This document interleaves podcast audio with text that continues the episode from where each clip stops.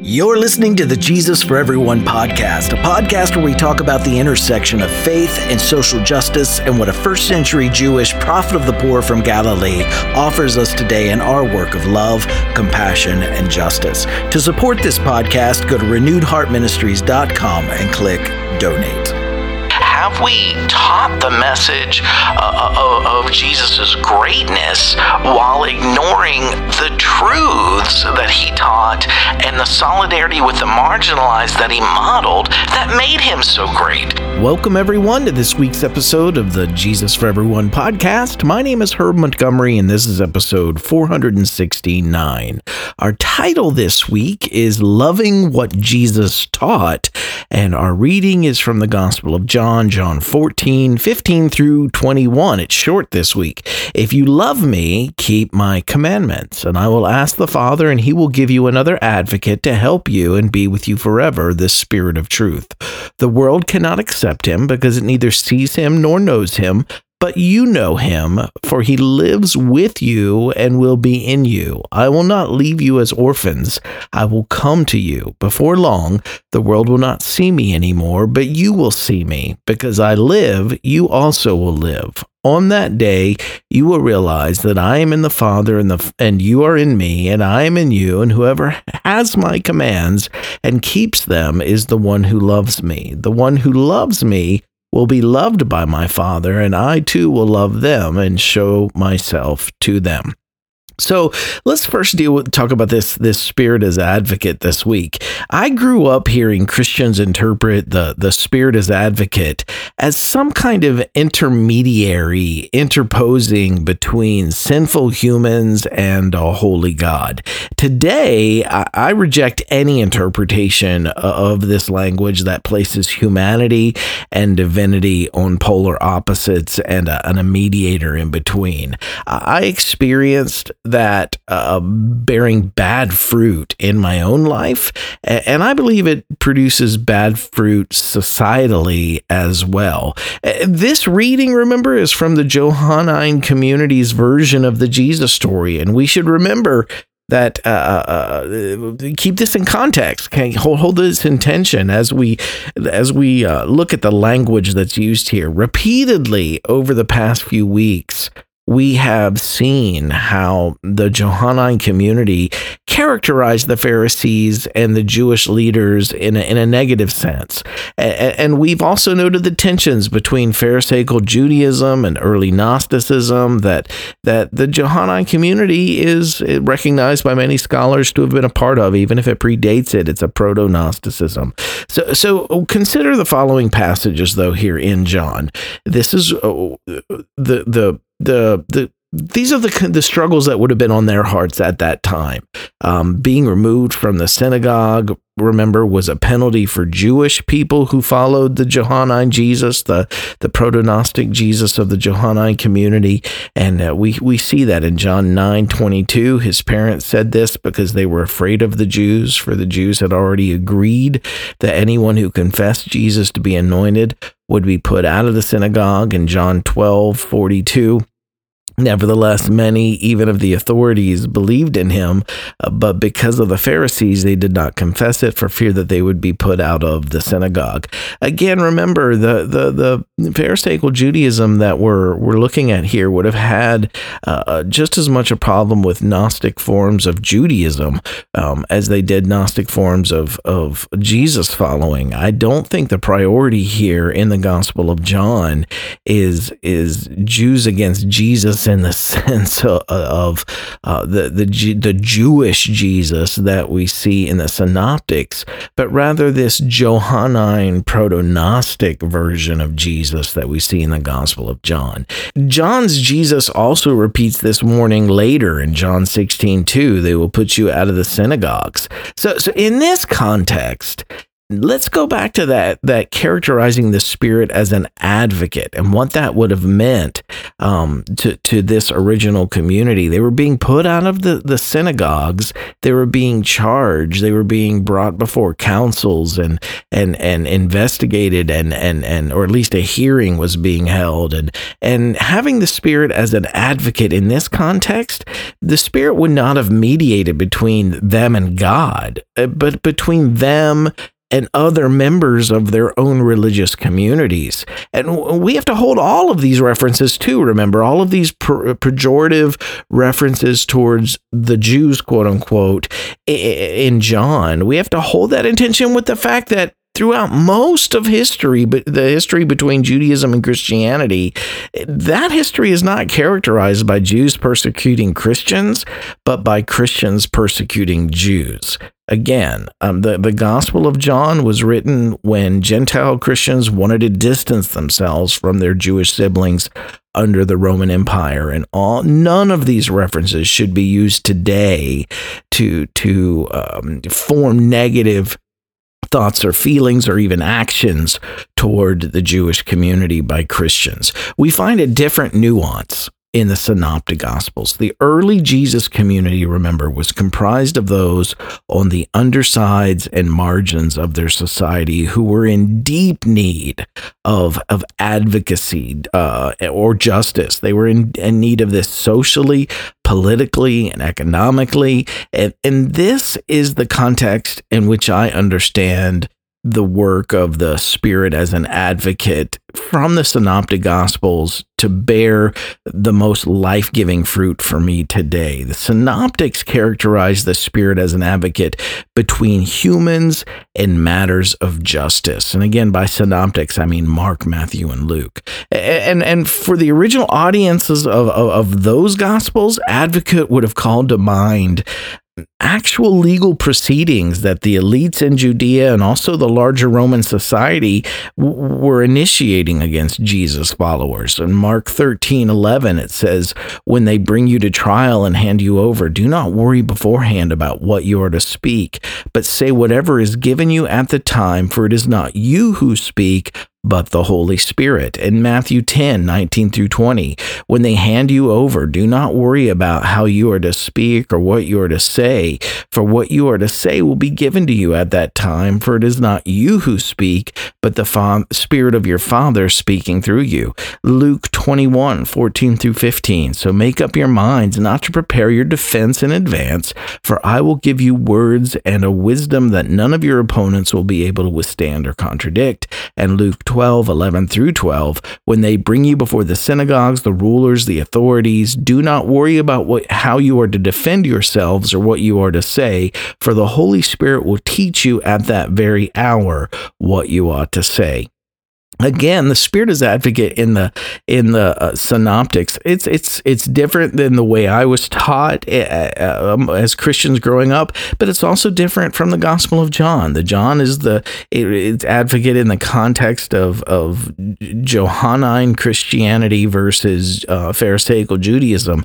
It, but in the synoptics it's even further different. And again the synoptics is where where I, I I get the most value out of. It's actually these marginalized and those who are living on the undersides of their society for fo- for following Jesus. They were being brought before tri- tribunals and trials, and and and and there's this courtroom setting, and it's in this context that the Spirit as advocate uh, uh resonates. It's it's it, and, and that's the meaning that I think it would have held at least for the original audience of the Synoptics. They wouldn't have envisioned this as God against them and them needing an advocate with God, but as uh, fellow humans in society against them and them needing a, a spirit as advocate there.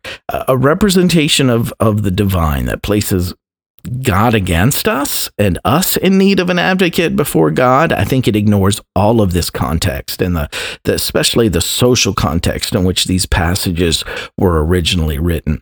And lastly, in this week's reading, we see an important if then statement if you love Jesus, than follow his teachings. And to be honest, it's a lot easier to revere and to worship Jesus in word and song than it is to choose every day to follow the ethics and the values that we find in the Jesus story.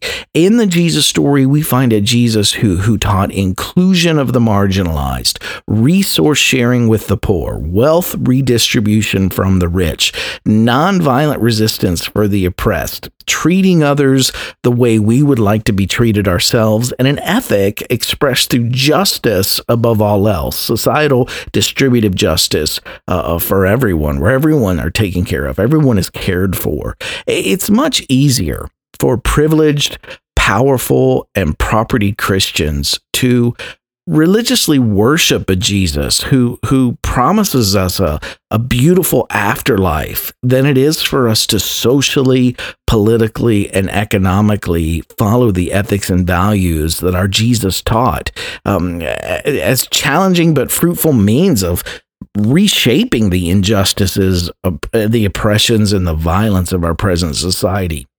I'm reminded of, of the poem uh, A Dead Man's Dream by Carl Wendell Hines uh, Jr.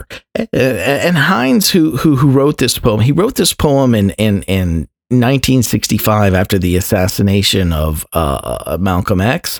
After Martin Luther King Jr. was assassinated three years later in 1968, his poem also became associated with Dr. King, but it's for both. It was originally intended for for Malcolm, um, and and became applicable to both of them. And I want to just share a little bit of it, or, or shall it's short, so I'll share the entirety with you.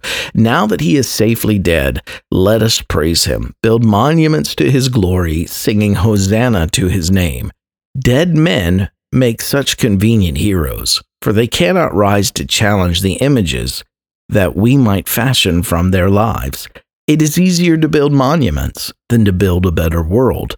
So now that he is safely dead, we, with eased consciences, will teach our children that he was a great man, knowing that the cause for which he lived is still a cause, and the dream for which he died is still a dream, a dead man's dream.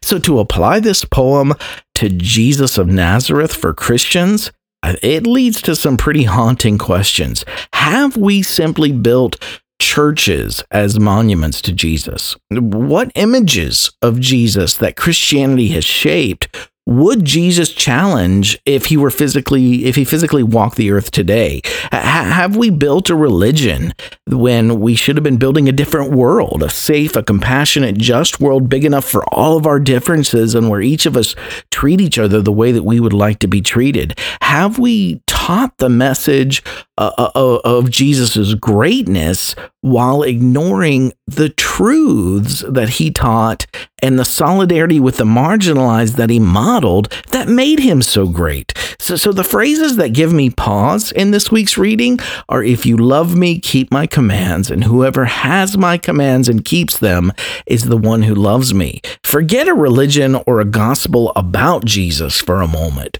What was the gospel that our Jesus himself taught in the story?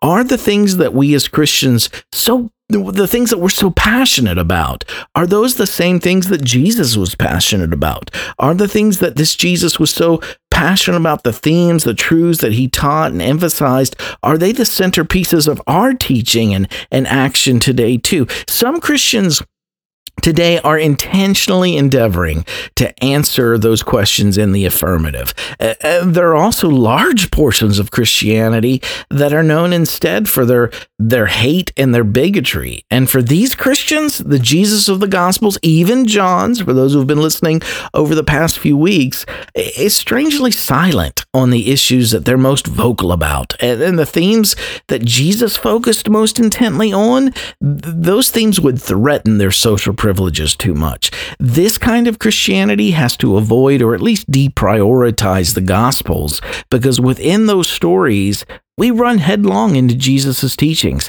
I have to allow myself to be confronted by this contradiction regularly.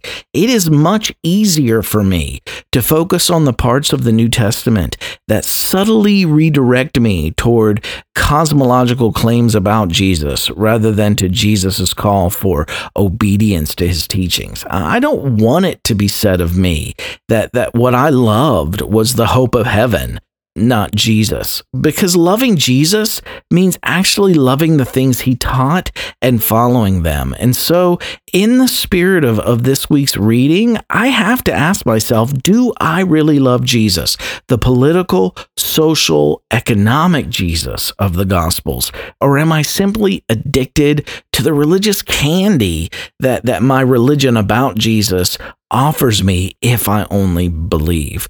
Heart group application this week. Share something that spoke to you from this week's eSight or podcast episode with your heart group. Number two, what are some of the things taught that Jesus taught that you do love and you choose to follow? Share that with your group. And then number three, what can you do this week, big or small, to continue setting in motion the work of shaping our world into a safe, compassionate, just home for everyone? Thanks for checking in with us today. You can find Renewed Heart Ministries on Twitter, Facebook, and Instagram. If you haven't done so already, please follow us on your chosen social media platforms for our daily posts.